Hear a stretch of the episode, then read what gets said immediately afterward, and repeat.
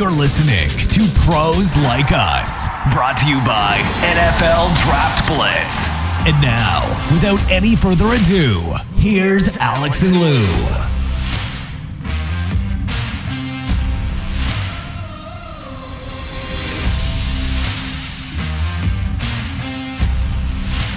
That's right, gang. We are back and better than last week, we hope. Welcome to another episode of Pros Like Us. Joining me, as always, is our co host, Alex Kaptoff. Alex, how are you? Doing great, Lou. Uh, just ready to talk some football. I've I've missed it. You know, I've needed this adrenaline rush. To, you know how much I love the game and just talk about the draft and talk about the NFL and give my opinions, even if they they seem ridiculous and out of this world. But you know, those are my opinions. I stick by them. I ready to talk some football. All right. Well, that's what we're here for. Uh, specific opinions, outlandish, if you would, some a little bit more you know, closer to the norm. But anyway, we're going to talk about some breakout players for this year. But before we do, as we sit here and record, you know, geez, you know, looking at the calendar, we are post June 1. So for those players that are looking to be traded and the salary cap ramifications being a little lessened for the trading teams, let's go. Come on, Aaron Rodgers, where are you going? Julio Jones, Zach Ertz, other than that, it's pretty quiet time uh, leading into uh, mandatory mini camps. That's where things I think are going to get a little interesting uh, as far as this time of year goes, because leading into the OTA season, it seemed like players themselves were kind of saying, hey, we want to do things virtually. You know everything worked out well last year. Let's leave well enough alone. But at the end of the day I mean, most teams had like 80, 90% participation. Top players were there, except for Aaron Rodgers, of course, and Brady's kind of nursing an injury. Uh, mandatory mini camps are coming up this month, so, you know, we'll see if anybody's going to, you know, stick to their guns.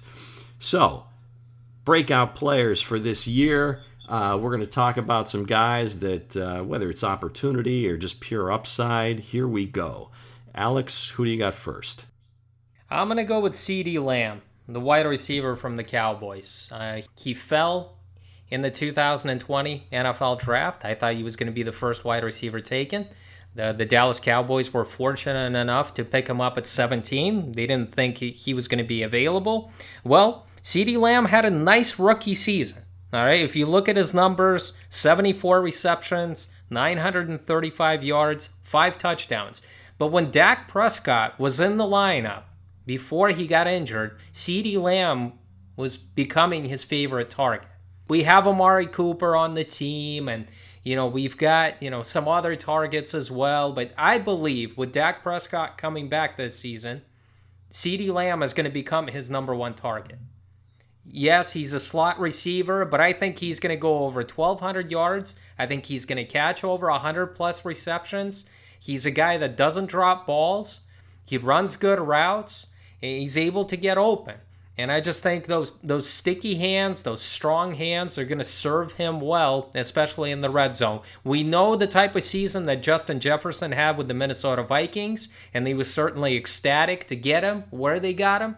But I think CeeDee Lamb is going to prove to everyone he's going to emerge as a second year player. And a lot of it is going to depend on the health of Dak Prescott. If he's healthy, the sky is the limit for CeeDee Lamb. I mean, I agree with you there. I mean, he's got a chance to be, you know, a great player and the fact that again, you know, Dak Prescott is coming back, you know, obviously he was his numbers were much greater when Dak was in there, so you can only uh, kind of extrapolate for the entire year if he is uh, the quarterback. And Amari Cooper's always been one of those hot and cold type players. You never know what you're going to get. So yeah, I mean, I think he, he's got as good a shot of any. My first, I kind of not quite a fantasy approach, but I did. I did a tight end, a wide receiver, a running back, and a quarterback. At the tight end position, I had a couple of candidates. Tyler Higbee with the Rams, obviously. Uh, Everett's gone now, so it's kind of his job. Irv Smith Jr., Kyle Rudolph being gone, young player, a lot of great physical skills, but again, it's Minnesota and Kirk Cousins. I'm going kind of deep here, but my first guy, tight end, is going to be New Jersey born, Jersey tough, smart as smart can be, Harvard kid, Anthony Firkser, tight end from Tennessee. Yes, Anthony Firkser. He's now number one on the depth chart. Jonnu Smith is gone. They lost their number two receiver, Corey Davis. There's a lot of, I guess, empty targets at this point, and they have to go somewhere. And year over year, for the last three years, his targets have gone up. Now, again, they're fairly minimal 20 his first year, 24 the second year, you know, a couple of games for most guys. But last year was 53. He caught 39, and those 26 went for first downs. So, again, he's not going to wow you with a lot of athleticism, but I think here's a guy that could definitely be a 75 to 80 catch guy not going to score a ton of touchdowns. He's only got three in his career. But again, with that opportunity, now again, I guess if they do make the trade for Julio Jones now, maybe that gets muted a little bit. But I'm going to stick with Anthony Firkser. A lot of upside here. The opportunity is there for those targets that have to go somewhere, and they do like the tight end. We'll see if Tannehill finds that rapport with him. He seems to have it when he is in there. So Anthony Firkser, tight end, Tennessee Titans. Interesting pick. I mean, I guess I'm to write this name down because I'm to be preparing for fantasy season and I need to have that second tight end in the later rounds, maybe in the the 13th or 14th round that I was, uh, I'm going to stash and away. About, and about, a, and about be... a month into the season when his numbers are much better than they were last year, then we could talk about that too. But anyway, I digress. Go ahead.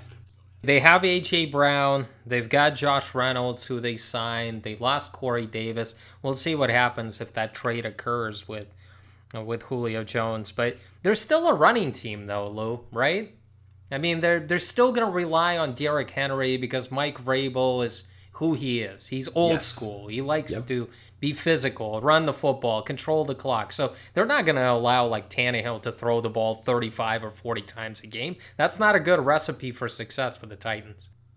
I agree with that. I mean, no, no question about that. I mean, Derrick Henry, that's, you know, they go as he goes, basically, you know, and the defense. So, yeah, I mean, just from a, a breakout perspective, again, he's going to be getting most of the snaps, and those numbers are trending up. When he does get his opportunities, he does produce, and I'm going to stick with him. I, I, I like Anthony Firkser.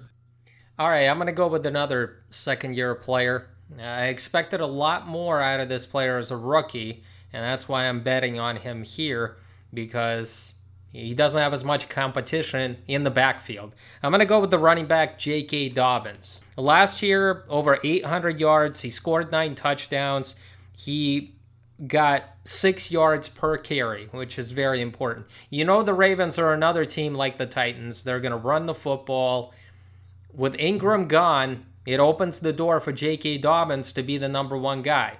Last year, it was him and Gus Edwards kind of splitting carries a bit in the second half of the season. I think that J.K. Dobbins will assume the starting role and become a full time back here. And that means that he's going to get like 1,200 rushing yards easily in this offense because the number one guy is just is going to carry the rock. I expected a lot more out of this player as a rookie. He's bound to bounce back and not only bounce back, but take his game to another level. And that's why I think he, he's going to be one of those big time breakout players that people should keep an eye on. He was definitely on my list. I mean, coming out, I mean, it was him, Helaire, Jonathan Taylor. There's kind of teams were going back and forth. You know, who was who was going to be the best one? Who's the who's the top pick? Helaire was the first one off the board late in, in round one. Had a so-so year. Actually, all three of those guys. But then when they did have their opportunities, they did each show flashes. And Jonathan Taylor kind of came on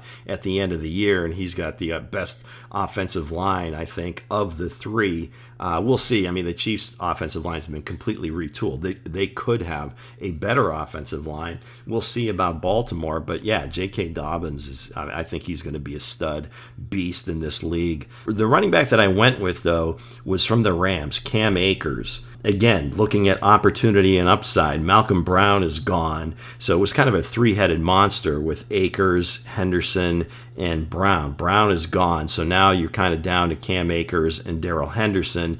Henderson's more of a receiving back. I think they'll use him in a, in a few different ways. I don't know if there there's going to be many bell cows in this league anymore, but I think Akers is going to get the majority of snaps at the starting running back position. He did have 625 yards. It did take him a while to get going during the course of the year, but then once he did, he kind of found some traction, had some big games, had one game of you know, like 180 yards. With Stafford being the quarterback now and opening up that offense, you're not going to be facing as many stacked boxes. The offensive line is a little bit of a question mark, but I truly believe that Akers, with this opportunity, is going to be a, that bust out guy, and all power to him and uh, and the Rams.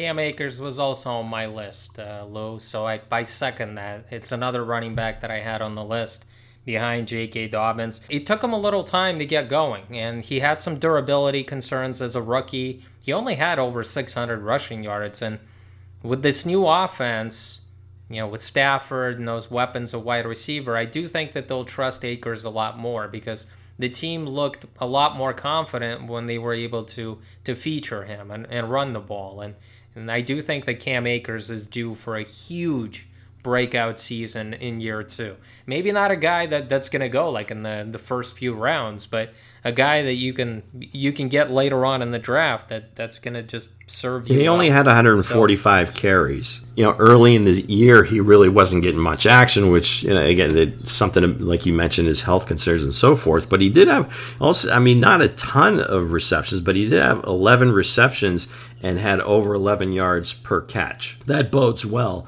uh, moving forward if they're going to throw them throw him the ball out of the backfield. So that could also increase his numbers and and get him uh, more opportunities to score. Yeah, that's a lot of potential there. I thought when he was coming out of the draft from Florida State, I thought he was one of the better receiving backs coming out.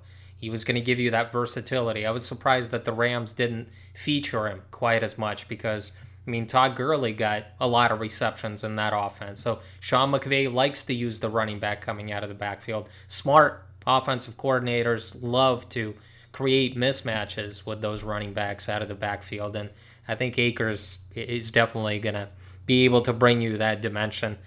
I have to go with the quarterback, Lou. A quarterback that I've been pumping up all through this off well, season. Everybody just, knew that. Everybody knew now. this was coming. This is the the worst kept secret I think in sports. And that's why I started with CeeDee Lamb and J.K. Dobbins, and I had Cam Akers. I didn't want to like start right off the bat with the quarterback, but I have to go with Sam Darnold. I was a believer of him when he came out of the draft. I thought he was the best quarterback there. He hasn't lived up to the hype Obviously, some other players have done much better, and that's Josh Allen and Baker Mayfield and Lamar Jackson. Right now, he's got he's walking into a perfect situation. It seems like with a head coach that believes in him. He's got Joe Brady that made Joe Burrow into a number one overall pick and a star. So there's a lot of potential in this offensive scheme. He's got more weapons of wide receiver with DJ Moore, Robbie Anderson, David Moore. They drafted Terrace Marshall. And the most important thing, I keep drilling this every week, he's got a healthy Christian McCaffrey back. And McCaffrey is going to touch the ball even more than Derrick Henry because he's got soft hands and he's almost like a wide receiver. I mean, his dad played wide receiver in the NFL, and therefore Christian McCaffrey is just going to take off. It's going to serve Sam Darnold well. He doesn't have to go downfield. He doesn't have to, if he works through the second or third progression, he's just going to go to McCaffrey instead of some wide receivers that aren't able to get open. The stars are aligning for Sam Darnold. And like you mentioned last week, he's only 23 years old. He was stuck with Adam Gase, who didn't really teach him anything. I think he's going to a team where coaches are actually going to spend some time with him and make him into a good player. So I think the Panthers are on their way up, and I do think Sam Darnold is going to have a, a breakout season, and he needs to. I mean, those numbers with the Jets, they looked promising at times when he was a rookie in 2019. He threw 19 touchdowns and over 3,000 passing yards. Can you imagine that with that offensive line and those weapons? There's nobody else at the quarterback position that I would go with other than Sam Darnold. Oh, okay. Then this I should maybe I should throw my quarterback in there now instead of the the, wide receiver that I have. Let's Does do anybody like Sam as much as Alex does? We know, you know, Colin Cowherd loves him some Sam Darnold. I like Sam Darnold too, but I guess let's start here. Let's get a baseline. Teddy Bridgewater coming out, Sam Darnold coming out. Where are you going? Look, I got to go with Teddy because I was pumping up Teddy throughout that draft. I had a crush on Teddy Bridgewater. I really loved him as a prospect coming out, and he proved me right with the Minnesota Vikings there for a couple of years before he suffered that injury. And I wish him well with the Denver Broncos. All right, now we're going to get Alex's blood to boil because the quarterback I chose to break out is none other than your New York football giants, Daniel Jones. Yes, that Daniel Jones. Listen, weapons wise, if these guys are healthy, he's got a pretty good crew. Darius Slayton, he's always on the cusp, and we'll see if he can kind of he can be a, a breakout guy. But Shepard and uh, they drafted Kadarius Toney, Evan Engram again, another one of these guys locked in uh, potential category. But the key is going to be Kenny Golladay taking pressure off of all of these guys because none of them are true number one receivers, right? And I think Golladay has the ability, if he can stay healthy, to be that number one receiver and take a lot of the double coverage away from these guys on a given play. So from that perspective, he's going to get a huge upgrade. Saquon Barkley comes back. The offensive line will need to step up a bit. He's got to get the ball security thing taken care of. I know another 11 fumbles last year, but he keeps showing a lot of athleticism. When they run the, the, the read option or he, or he gets loose, he had like over 400 yards rushing last year. And if he can kind of figure out how not to trip over the yard lines or look out for the turf monster, those numbers would be even better. He's got some things going for him. His deep ball is improved. He only threw 39 of them last year, but his passer rating was 134.3 on those deep balls. Uh, completed nearly 50% of them, and I think they define in this case deep balls as an air yards over 20. I think everything is there in place. Daniel Jones, bring it home, man bust out. It's tough for me to, to jump on this bandwagon. And here's the reason why. The reason why I can't jump on this bandwagon is that the Giants have probably the worst offensive coordinator in football. Jason Garrett, I don't know how how he lasted nine years with the Dallas Cowboys as their head coach, but once he took a step down and became an offensive coordinator for the Giants, thinking that the Giants have some kind of an advantage because he's coached nine years in the NFC East. He knows the Eagles, he knows Washington, he knows the Cowboys, and he couldn't offer anything. With the promising uh, second year quarterback who took a major step back. As a rookie, Daniel Jones showed a lot of promise, and he made Dave Gettleman look smart. But in his second year, he took a huge step back. And I realize that the turnovers, the fumbles, I mean, you mentioned that, but I think a lot of it has to do with that offense. It's not even the weapons, it's not even the offensive line. I think Jason Garrett is the least creative offensive coordinator in the league. And I thought the Giants were going to get rid of him because they struggled so much in the red zone. They weren't able to score touchdowns, they kicked field goals. I mean, that's a really talented group. You mentioned Saquon Barkley is coming back. Kenny Golladay's signed. I mean, the weapons are there. The offensive line, I'm sure, is going to play better because they had, you know, like three rookies starting last year. They're going to be better as second year pros. But I'm just not buying the Jason Garrett being his offensive coordinator. And I think if Joe Judge had any guts, he would have fired him and brought in a new offensive coordinator. I just thought that was the way to go. And that's the reason why I can't jump on this Daniel Jones bandwagon. things are aligned for him. Now, whether he does or not, you know, that obviously that remains to be seen, but it's not going to get any better. So it's basically, as, I'm sorry, as far as uh, Daniel Jones is concerned with the New York Giants, this this may be do or die by like mid-season or maybe even closer to like Thanksgiving time. This may be it. It's now or never. I'm going to roll the dice and I'm going to go positive and say this is his time and he's going to get it done. Not that he's going to crush the league, but I, but again, I think he's going to put up uh, relatively good numbers, much better than he has so far, and can be, I mean, if we wanted to go in the fantasy football terms, a viable fantasy starter. Do you think he's going to take like a Josh Allen ascension? That's huge, you know, because now again, Josh has done it over a number of years, and I think his overall skills and athleticism is better than Daniel. So I don't think he's going to show out that much, but I think he's going to reach, I guess, his peak play, and I believe that he can with this group. I have to go with the defensive player just because I think we've been focusing a lot on talking about quarterbacks, running backs, wide receivers, tight ends. I don't want to leave a defensive player out, and that's the reason why somebody already would say that this guy broke out in his second year. But I still think that the sky is the limit for this player, and I think he could turn into one of the one of the better defensive linemen in the league. We're talking about top five. I'm not saying this is going to be like an Aaron Donald. It's not going to ascend to those levels, but I do think that this particular player has the capability, or at least he has shown that during his limited rookie season, and then during his second year where he uh, he just exploded. I'm going to go with the Tennessee Titans defensive lineman Jeffrey Simmons, and the reason why he fell in the draft was because of the injury a serious injury, and the Titans took a chance on him. He played a little bit as a rookie, he showed some flashes, but in his second year, 49 total tackles, 3 tackles for loss, 14 QB hits, 3 sacks.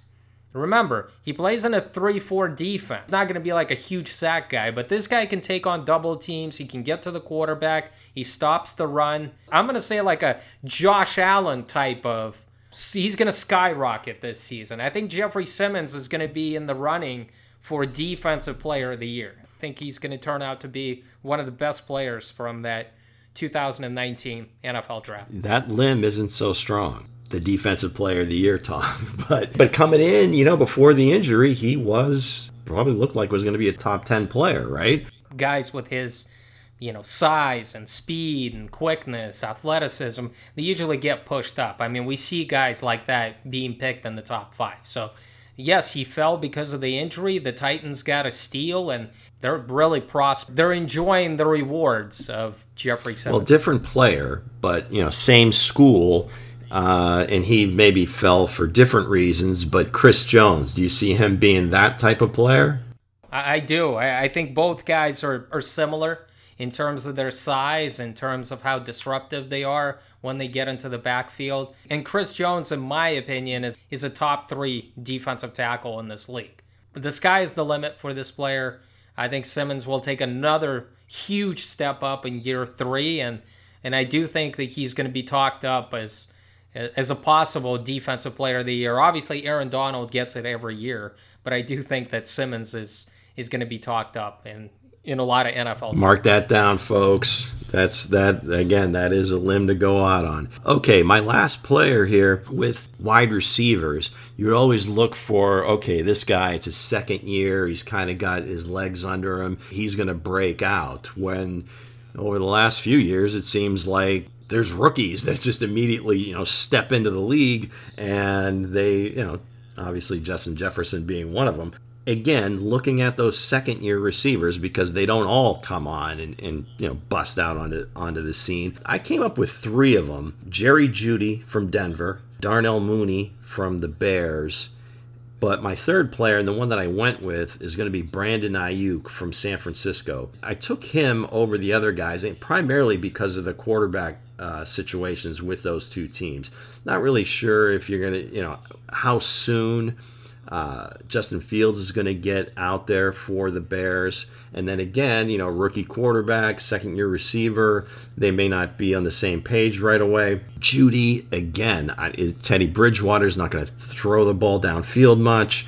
Uh, Drew Lock is like, you know, hit and miss. But Courtland Sutton's back, so Jerry Jeudy, I think has a chance. But Aiyuk, I think I'm going to go with because whether it's Garoppolo or Trey Lance, this dude is a player. Now he had some injury concerns at Arizona State. He had some injury concerns coming into last year. It took him a while to get going. I think he only played in like 12 games, and he had a stretch games 7 through 14, of which I think he missed two of those games due to COVID. But in six games he played, 45 receptions, 568 yards, four touchdown receptions versus what he did for the entire year of 60 receptions, 748 yards, and five TDs. So most of his production came in six games. So this is a guy that getting better opportunity, and that was with name your quarterback at that point.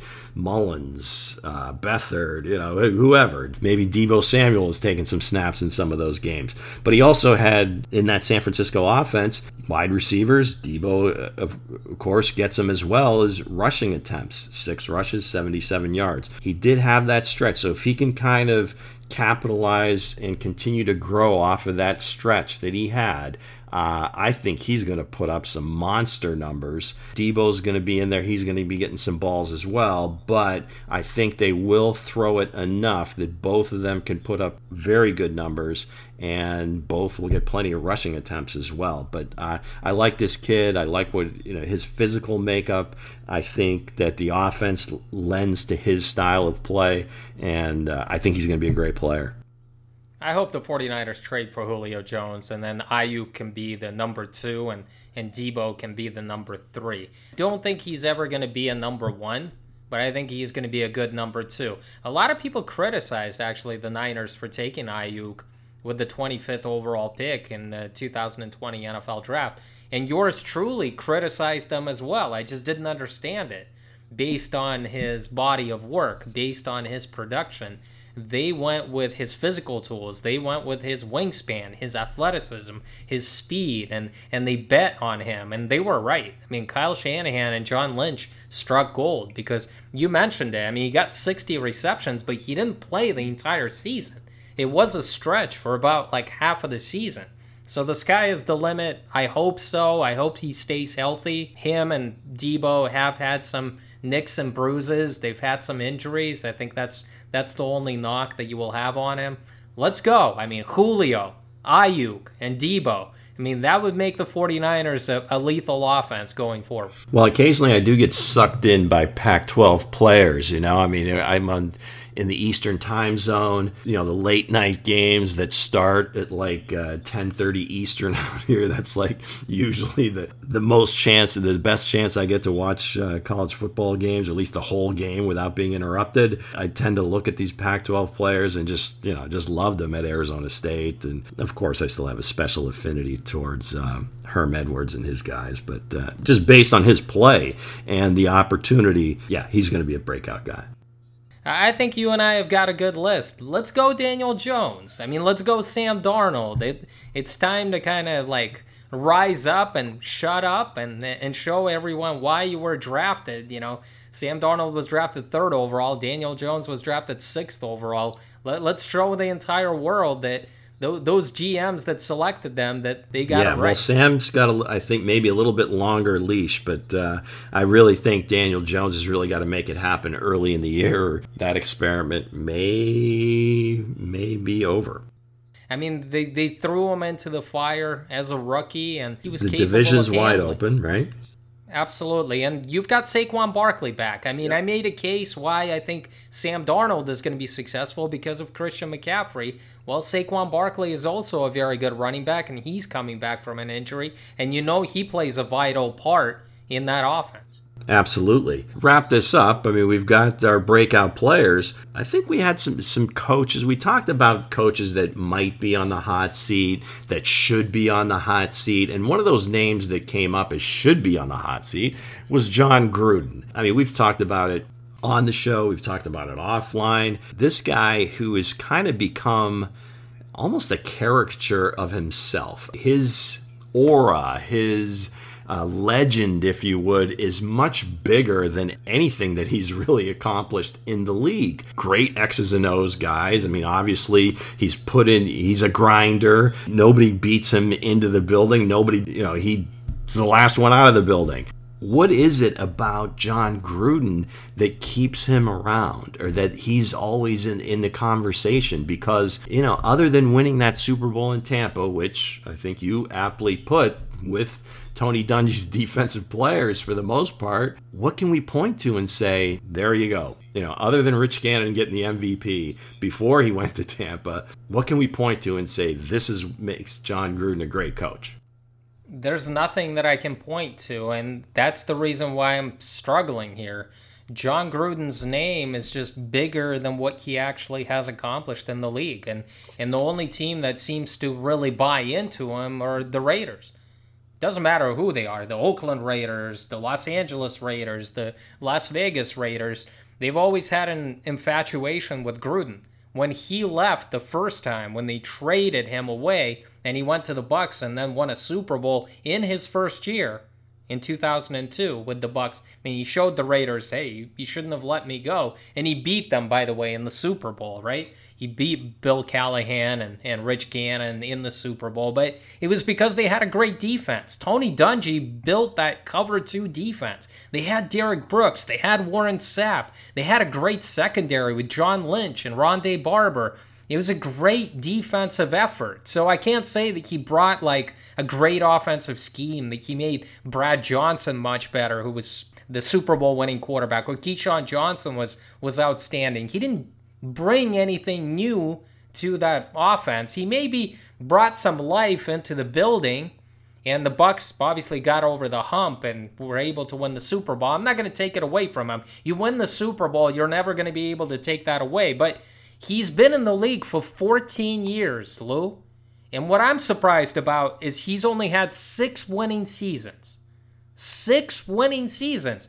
It's not like he's been in there like 10, 12 seasons, you know, in the playoffs, and you might be losing like in the first round or in the second round. No, he's had a lot of 8 and 8 seasons. He's had a lot of losing seasons. He left Oakland, then he went to Tampa. I thought he stuck around in Tampa for way too long before they got rid of him because his career was kind of up and down after that first year when he won the Super Bowl. Obviously, the Oakland Raiders, or now the Las Vegas Raiders, they believed in him. They signed him to a huge contract. But when you look at his 14 years, 114 wins and 110 losses, that's a 500 record. So the infatuation with Jon Gruden is just out of control. He's built his brand, he's built a name. He's a very colorful character on, on ESPN, and I think that's what he should do. He should go back to being an analyst, being a commentator. He did a really good job at ESPN, but I think the game has passed him by. I don't think he has brought something revolutionary to Derek Carr or the Raiders, and he certainly hasn't accomplished it. And maybe I'll eat my words when Jon Gruden leads the Raiders to a 12 or 13 win season next year but we'll see. I just I doubt. No, I don't know. I mean, not in the division that they play in, or that that conference for that matter. You know, right now you've got the Chiefs, you've got Buffalo, you've got Cleveland. Again, we'll see, but I would say those are the three teams that you're really looking at. But then right behind them, I mean, you you still have Baltimore you don't know what you're going to get out of you know Pittsburgh. You know, they always have a chance, right? Colts, you know, maybe we'll see what happens with, with Carson Wentz. You know, the Chargers are an up and coming team, and again, that's in their own division. So to really, really finish third in that division would be a huge accomplishment based on what he's done so far since he's been back with the Raiders. I mean, it's been a lot more sizzle than it's been steak. You know, with the draft picks and everything. I mean, is, is he kind of um, trumping these picks from Mayock?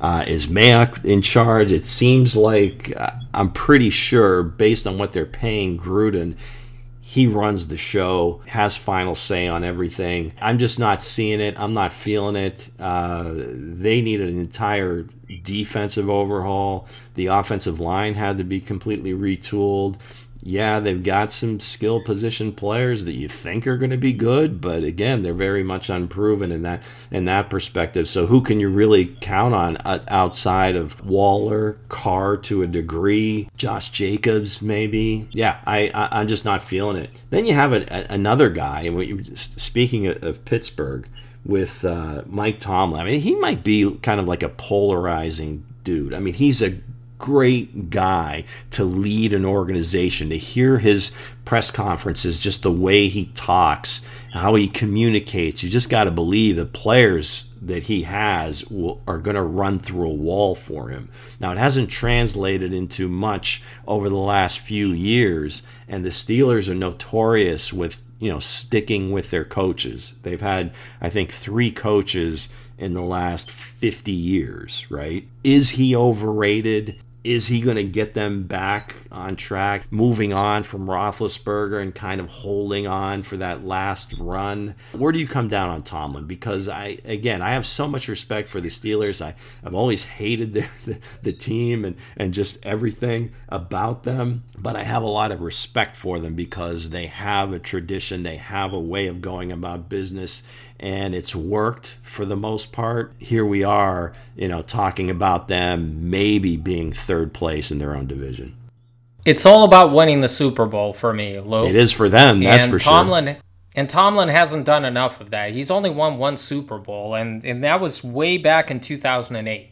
That was in his second year when he was still a young guy. I think he was like at that time, he was like 36 years old, I think. He inherited a really good team from Bill Cowher, who walked away. So another guy like Jon Gruden, who just basically won with Cowher's guys. He's a really good regular season coach, but he doesn't seem to close the deal. He's unable to do so. He's lost a lot of big games, whether it's the AFC Conference Championship, whether it's AFC Divisional Playoffs. He's had some really good teams. I mean, excellent teams.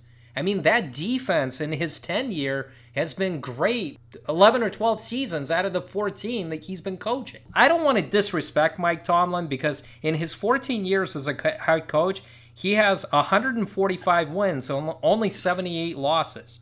So he's got a winning percentage of 65%. That's really good. I don't think there's ever been a head coach recently in the last 15 years that has done less with more talent around him. And I don't think I should tell our listeners, you know, the talent level that he's at with Big Ben and Le'Veon Bell and Antonio Brown and Juju. And they've always had a good offensive line, and that defense has always been excellent. So I just think Tomlin always mismanages those games, those big games. He's unable to win against those so-called great coaches like Bill Belichick. That's my problem. You know, with time, you got to finish it. You got to come up with the big win. You you got to beat up on the top coaches. You got to advance. You got to get to the Super Bowl. And he hasn't done that since 2008. So with all due respect, we can't be living in the past. I mean, this was like 13 years ago. He did this in his second year. I realize that the Steelers are not going to cut bait. Obviously, they won 12 games last year. They exceeded expectations. I mean, this is the same team that was what 10 and 0, 11 and 0 before they collapsed. But usually I see the Steelers collapsing in the playoffs. And the biggest problem is with Mike Tomlin, and he mismanages the clock, the game. It always seems to go wrong for him. A very good regular season coach, but a very suspect playoff coach. Well, as he would say himself, the standard is the standard. So, and that basically what that means is it's Super Bowl or bust because it's the Pittsburgh Steelers. And another, I guess, cliche, if you would, you're only as good as your last game. And in their last game, I mean, a playoff game at home.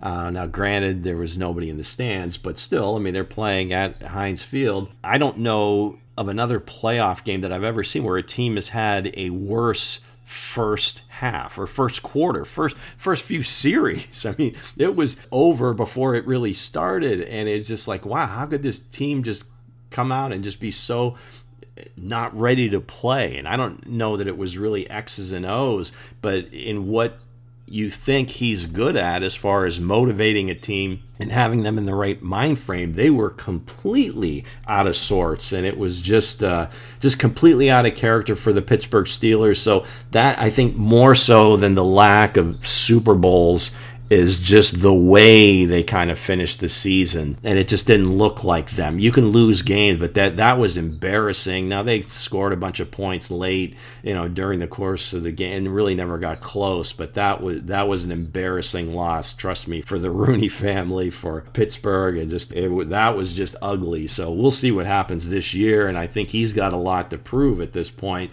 Not that they'd ever fire him because that's not really what they do, but one last name and and I kind of brought this up before we came on and before we started recording. I don't know that I really thought it through, but I just, you know, throwing some names around. But Pete Carroll, again, he's won a Super Bowl. Yeah, I don't know if the NCAA took it away from him, but, you know, national championship at, uh, at USC, you know, kind of flamed early on in his career back with the Patriots and then again with the Jets resurrected things at USC, and God bless him. Yeah, I mean, the guy's very positive, you know, can motivate, great defensive coach, the whole thing.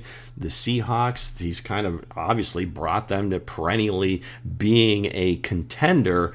But again, another one of these guys that it seems like, other than that Super Bowl run, and again, they probably should have won two in a row. I don't know if that was his call down on the goal line, but I still, every time you watch the film, it's like, give it to Marshawn, give it to Marshawn, give it to Marshawn.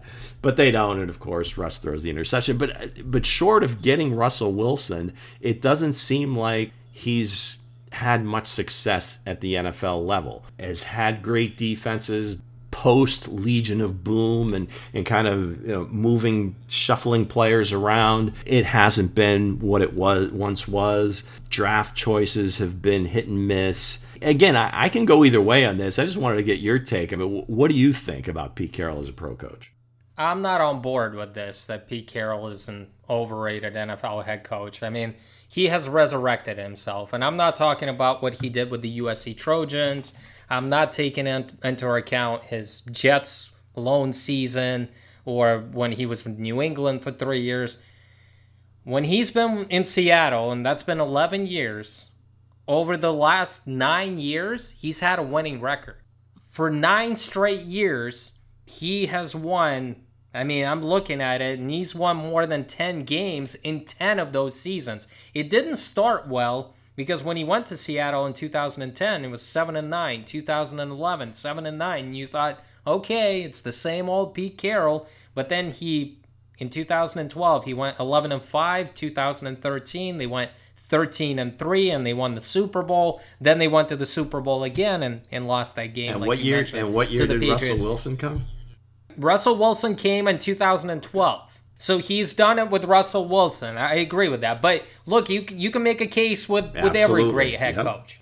I mean, Bill Belichick and Tom Brady. All right. I mean, that you don't have to go too far. I mean, will Bill Belichick be here without Tom Brady? I would say no. And I think last year kind of great play, great players will help make great coaches. I mean, there's no question. You cannot win at the highest level without you know great talent. Andy Reid wouldn't be where he is right now without Patrick Mahomes. And he would have been on this list, Lou, if he didn't win that Super Bowl against the 49ers. He would have been on this list just because, I mean, my criteria is you have to win the big one and you have to be consistent at it. And if you haven't done it in, in, a long, long time. So I'm not on board with Pete Carroll here. He's been to two Super Bowls, he's won one, and he's had nine straight winning seasons. I would say we can't hold the past against him. He has learned, and in his third try, and most head coaches in the NFL don't get a third try, they get a second try. Well, Pete Carroll was able to resurrect himself in college with the Trojans and got another shot with Seattle. I think what he's done for that defense, I just think he's done a lot for this program. Yes, Russell Wilson has been a huge part in his success, but they kind of go hand in hand here, like I mentioned, with Bill Belichick and Tom Brady as well. So I'm not on board with calling Pete Carroll an overrated coach. All right, Pete, order that uh, that case of Wrigley's. you're good for another season, per Alex Kavtov. That's going to do it for us this week, gang. We, we truly appreciate you downloading and listening. So, for Alex, I'm Lou. Till next week. Peace.